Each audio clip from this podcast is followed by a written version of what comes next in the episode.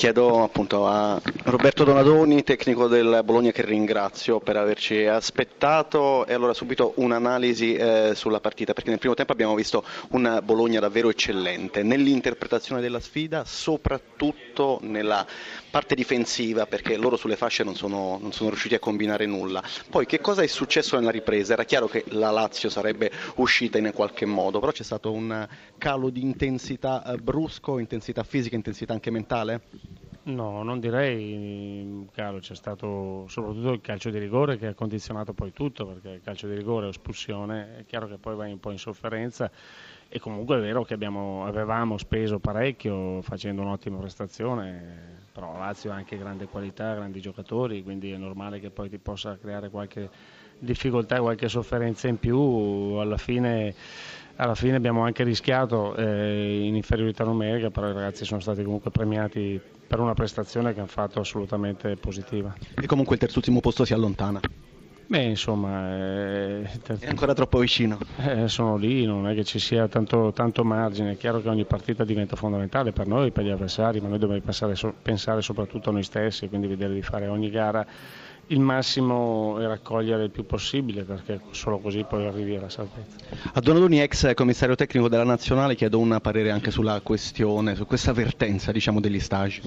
No, è inutile fare chiacchiere inutili, quindi c'è chi è preposto e ha la responsabilità di prendere decisioni, è chiaro che ci vuole grande equilibrio e grande senso di responsabilità perché se si vuole poi pensare che la nazionale ottenga qualcosa bisogna anche capire che bisogna lavorare in un determinato modo e quindi poi dopo si fa in fretta a criticare, a commentare quando poi i risultati non vengono, ma è chiaro che per costruire qualcosa bisogna anche poter lavorare in un certo modo.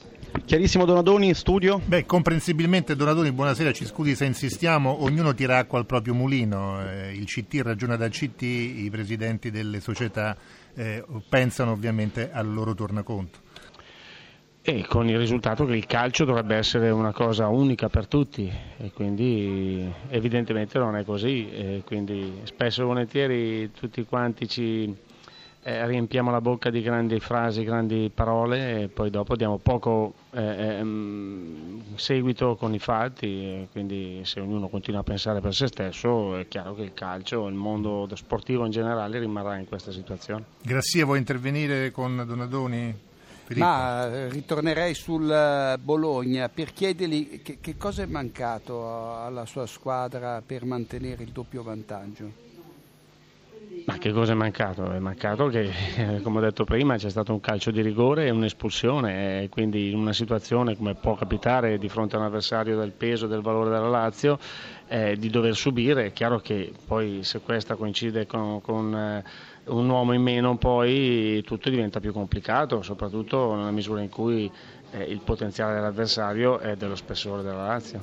Stefano Pioli, qual è il sentimento che prevale alla fine di questa partita? La perplessità per un eh, primo tempo al limite dell'indolenza, mi passi il termine, oppure la soddisfazione per una bella prova temperamentale nella ripresa con la rimonta?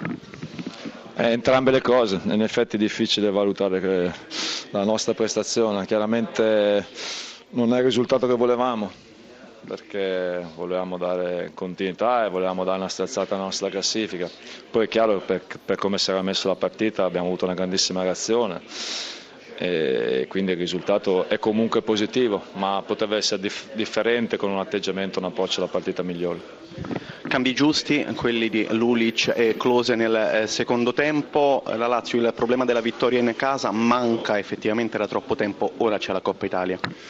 Ah, la Coppa Italia è un appuntamento importantissimo, è chiaro che affrontiamo la, la squadra, una squadra fortissima che ha vinto credo le ultime dieci partite di campionato e quindi arriva in grandissima condizione, ma credo che non ci sia nessuna squadra comunque nel calcio imbattibile e quindi dobbiamo giocarcela nel migliore modo possibile, chiaramente tenendo tesoro del, del secondo tempo che abbiamo fatto oggi, ma ricordandoci anche che non, che non si possono approcciare le partite come siamo entrati in campo noi.